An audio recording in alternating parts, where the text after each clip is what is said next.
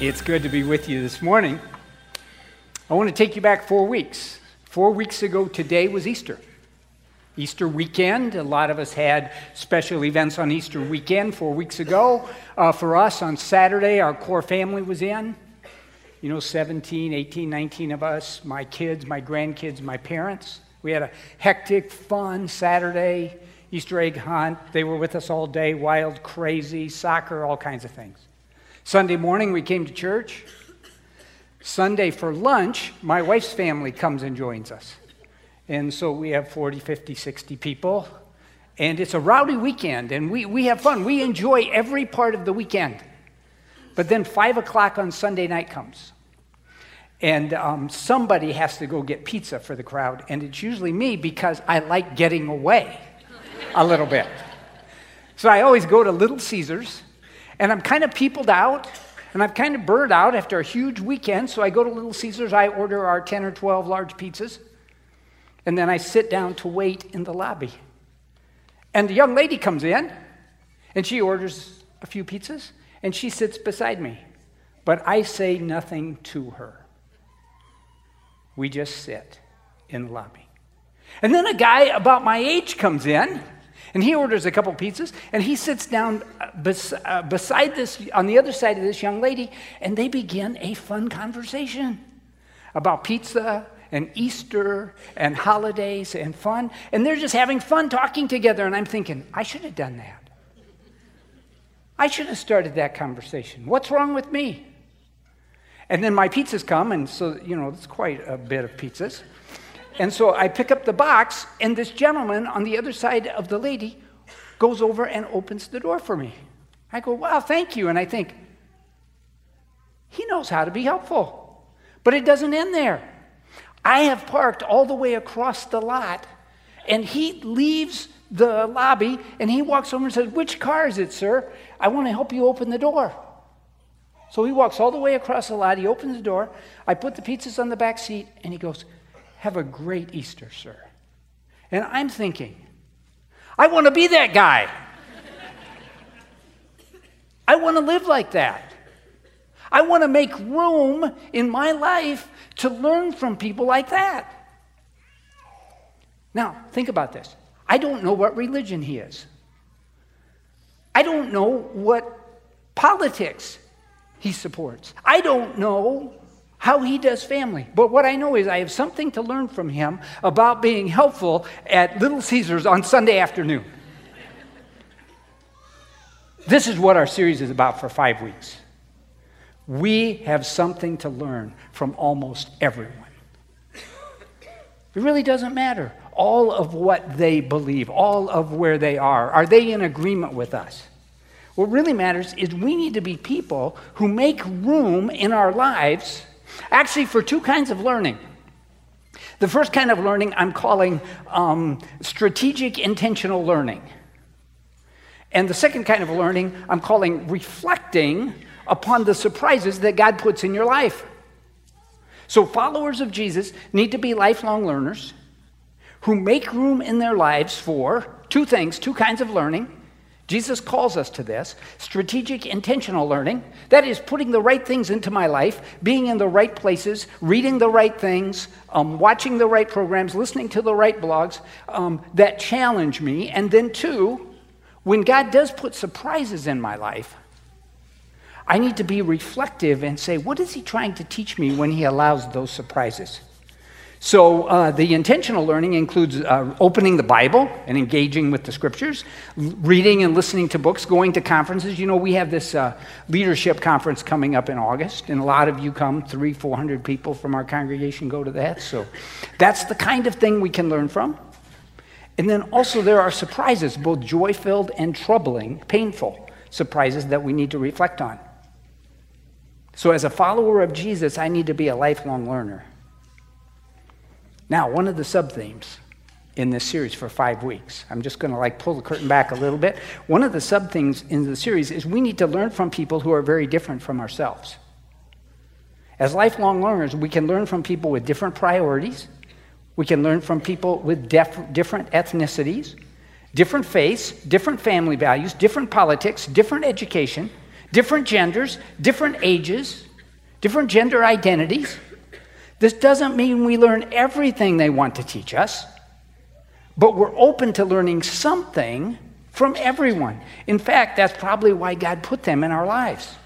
Lifelong learning needs to be tied to lifelong connecting. Now, Jesus called his disciples with these words in the next slide Matthew 4 19. Come follow me, Jesus said. I will make you fishers of men. And when he said that, he called a group of men who were very different from each other.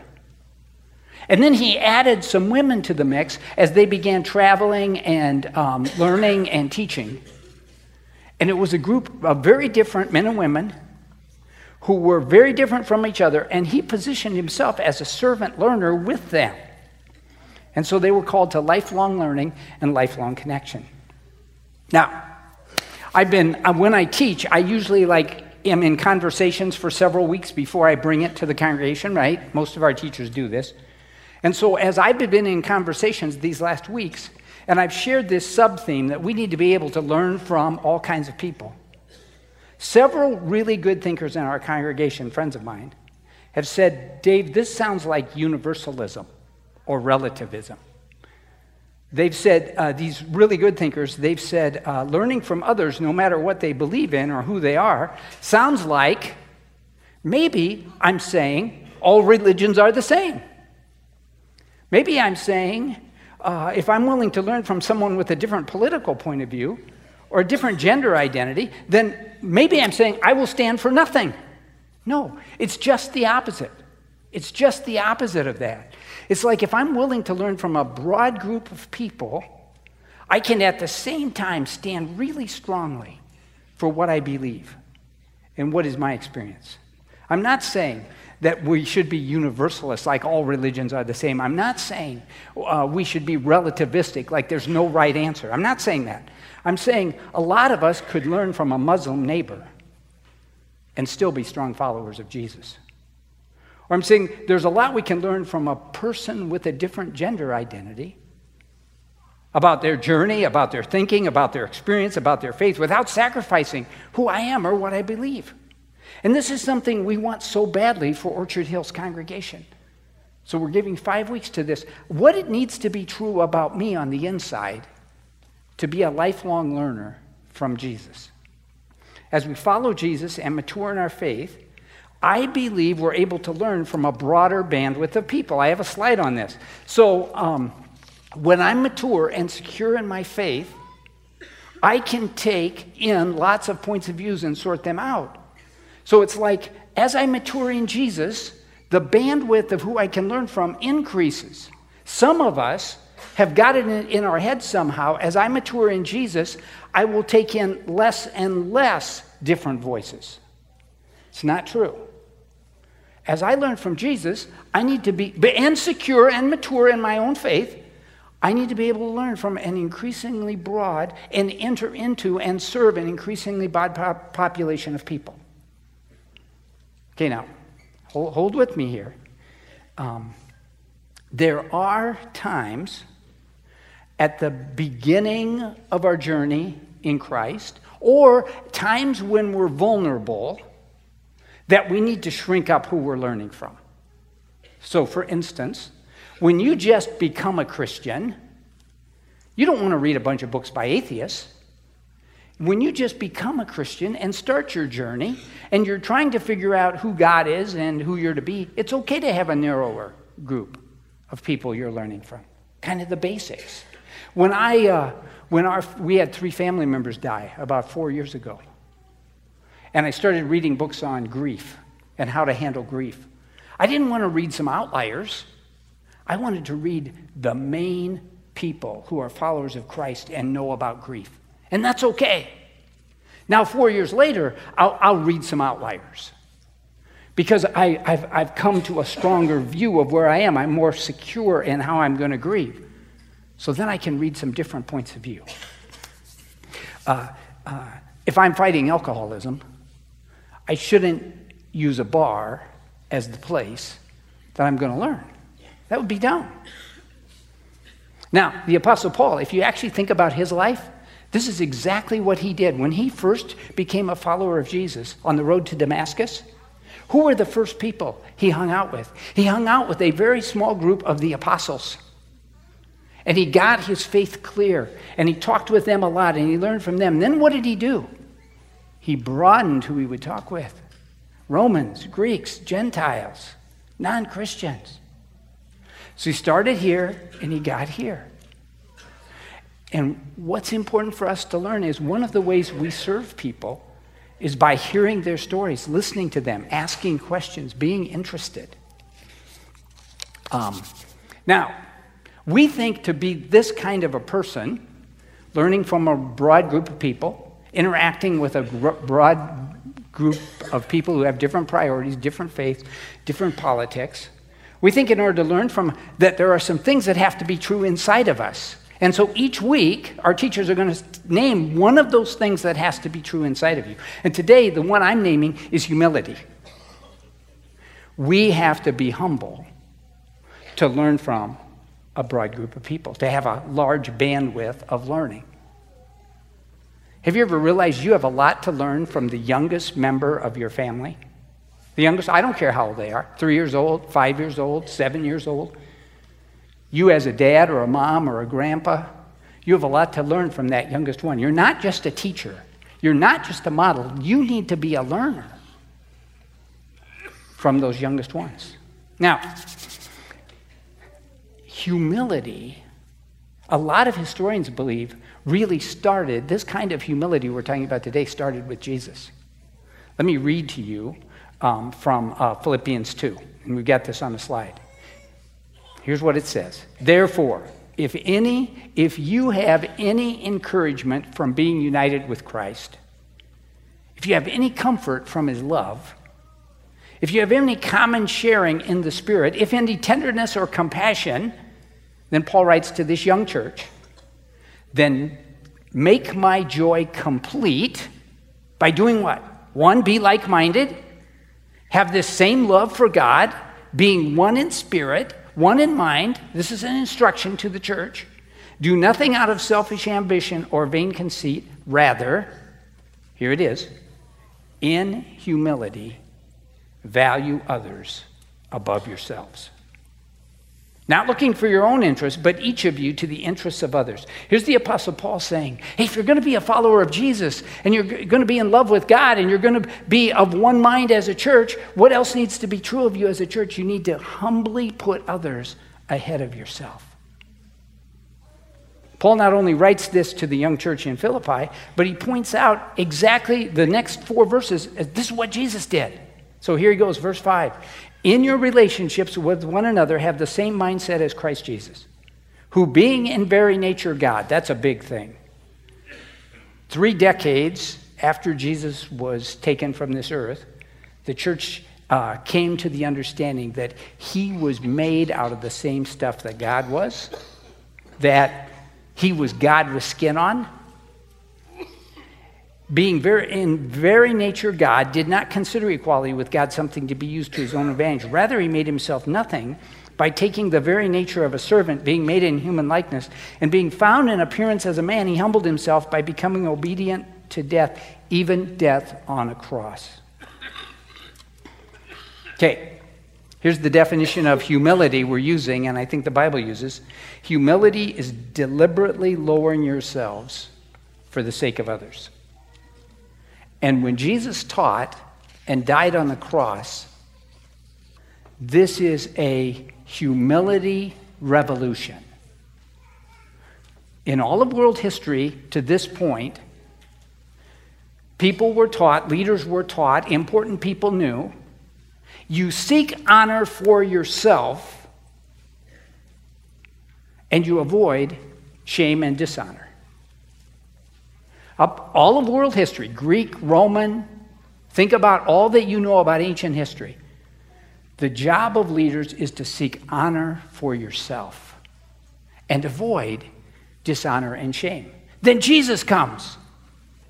And he starts to teach and model just the opposite that has actually changed our whole world.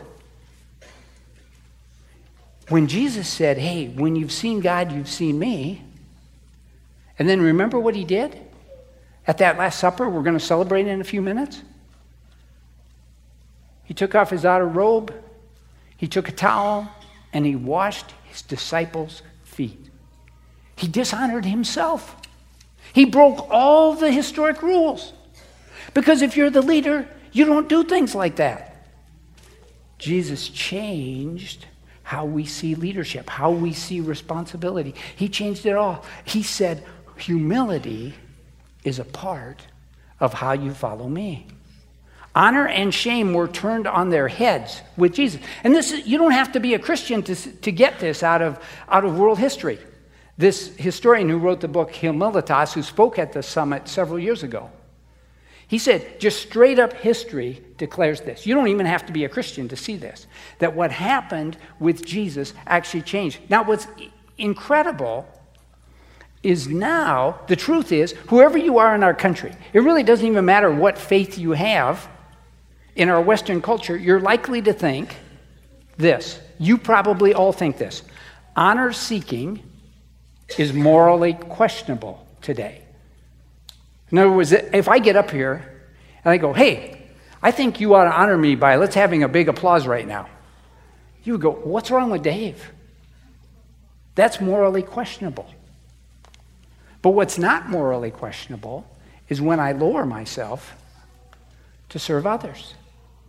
And where did this come into our world thinking? At the point of Jesus. So you and I have the opportunity to follow Jesus by being humble, by saying, There's something I can learn from every person who's in my life. Even if, in many ways, they're at a lower level than I am younger, less educated, less long following Jesus. I can learn from everyone. Now, the Christian church hasn't done very well in this with the Crusades and a lot of other things where we've actually not followed Jesus well in humility. But it's important to me that you see that you don't have to be a follower of Jesus to get this. In fact, uh, Sir Edmund Hillary, when he first climbed Mount Everest, he was the first one ever to get to the peak. You know what he put up there? He only left one thing. He left a crucifix, a cross, at the top. And that would have been unheard of before Jesus. Well, one, the crucifix w- would have only represented a torture instrument, but two, it's like he's saying, God helped me get here. I'm not drawing attention to myself, I'm drawing attention to the one who helped me.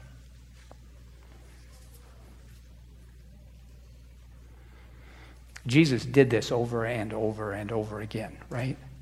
He did it on the cross. We're going to celebrate at communion. He did it when he was with children. What did he say to the kids? The disciples said, Send them away. What did Jesus say? No, let them come to me. We live in a world that's a busted and uh, a bunch of leaders in business and government and churches and nonprofits don't really get this these days. But one of the reasons we can have the Global Leadership Summit at our church these days is because a lot of good leaders understand that leadership requires humility and servanthood. And these corporate leaders who come and speak at the summit, they're often saying, you need to know how to serve your people in humility. You need to know how to put yourself aside.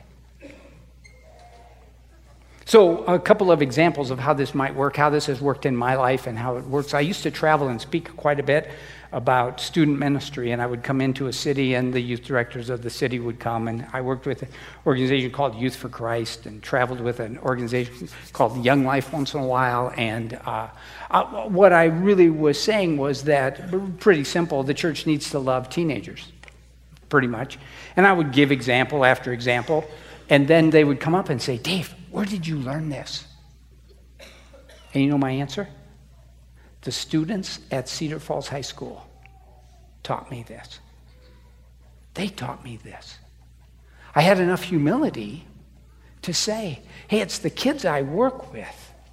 When I sit down in a small group with kids, and it's still true, who learns the most in that group? I do. It's true. When I sit down with my grandkids, and people think Dave's teaching them something, no, I'm learning. That takes a certain amount of humility to see, hey, I can learn. You can learn. Um, uh, you can learn no matter what your politics are from people. I have a slide, Joe Biden's book. Now, I don't know your politics, right? Uh, and you don't know my politics. And it doesn't matter because Joe Biden wrote this book about the death of his son. And when I lost my son, I bought this book. I said, I want to know what Joe learned by walking through the death of his son. Right? But some of you might have ruled anything Joe Biden has to say as out of bounds for yourself because of where you are politically.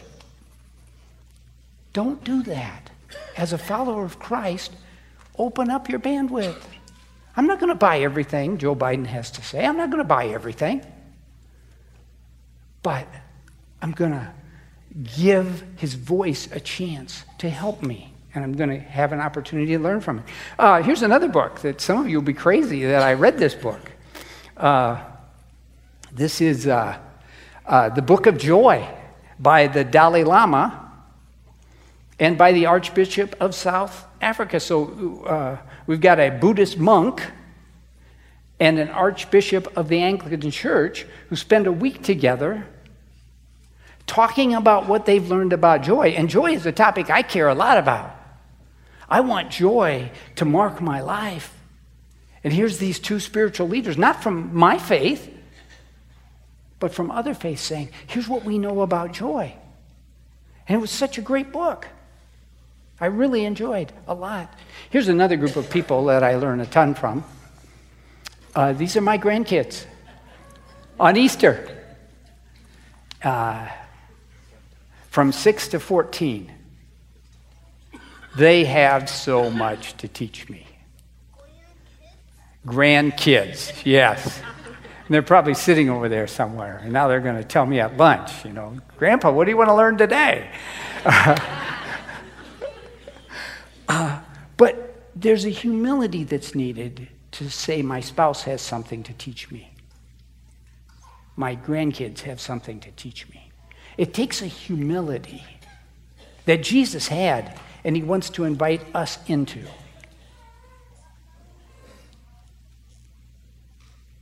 And it's more important than being right. Than being right. At one of these family gatherings, uh, we have this thing in our family called the whiteboard topics, you know, where we put on a whiteboard whatever topic we're going to talk about on a given Sunday or a weekend. And a lot of them are controversial. And people look at our family and try it in their families, and it just becomes an argument. And so uh, one time, one of the cousins was asking my daughter, Em, uh, how do you guys do this? How can you talk about such controversial, disagreeing topics in your family? And Em had the best answer that I've, I've heard. Uh, and it was this we value relationships over being right. And some of you have experienced this as you've raised your families, as you've raised your teenagers, as you've raised your grown adult kids. Sometimes you have to value relationships over being right. And uh, then as you journey on that journey, valuing relationships, one day, your family member, your, your partner in business, your neighbor says to you, Hey, tell me more about why you believe what you believe. In fact, this is the way I think we should be doing evangelism as a church. I think we should be taking such an interest in our neighbors and coworkers and the people that God brings into our world, we should be taking such an interest in them, so humbly asking them, listening to them, that one day they call a time out and say, I'd like to know something about you and your faith.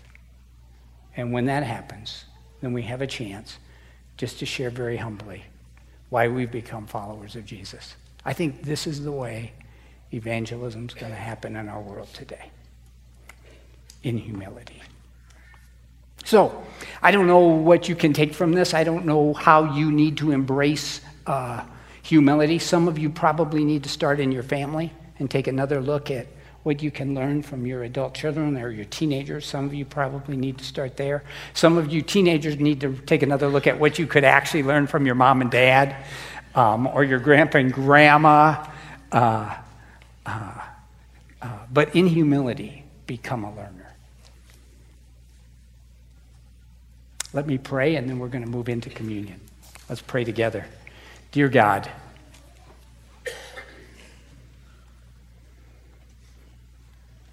what we're going to celebrate now is Jesus at his most humble moment. In fact, the followers of Jesus had to bring two things into focus one, that he was God, and two, that he died on a miserable cross. And so, Father, help us remember well now. In Jesus' name, amen. So, uh, and the servers can come. Carla gave instructions. Let me just remind you this is in the book of Mark. While they were eating, Jesus took bread and he gave thanks and he broke it and he gave it to his disciples, saying, Take this, it is my body. And then he took the cup and he gave thanks and he offered it to them, and they all drank from it. And he said, This is my blood of the new covenant, which is poured out for many. And then in the book of Luke, he says, Do this again and again in remembrance of me. So, what I would like to challenge you with this morning as you're holding that bread, like Carla was saying, and thinking, or holding the cup and thinking, I would like to challenge you to think about how much humility did it take for the Son of God to allow himself to be put on a cross, allow himself to be beaten, scourged, that crown put on his head? How much humility did that take? I think it took a lot. And why did he do it? He did it for you and for me because He's with us and He's for us and He wanted our sins forgiven. Uh, make room for humility like that in your life. And God will bless you. Um, when you're ready, take the bread. Then, when the juice comes, take the juice, focusing on his body and blood and his humility. Thanks.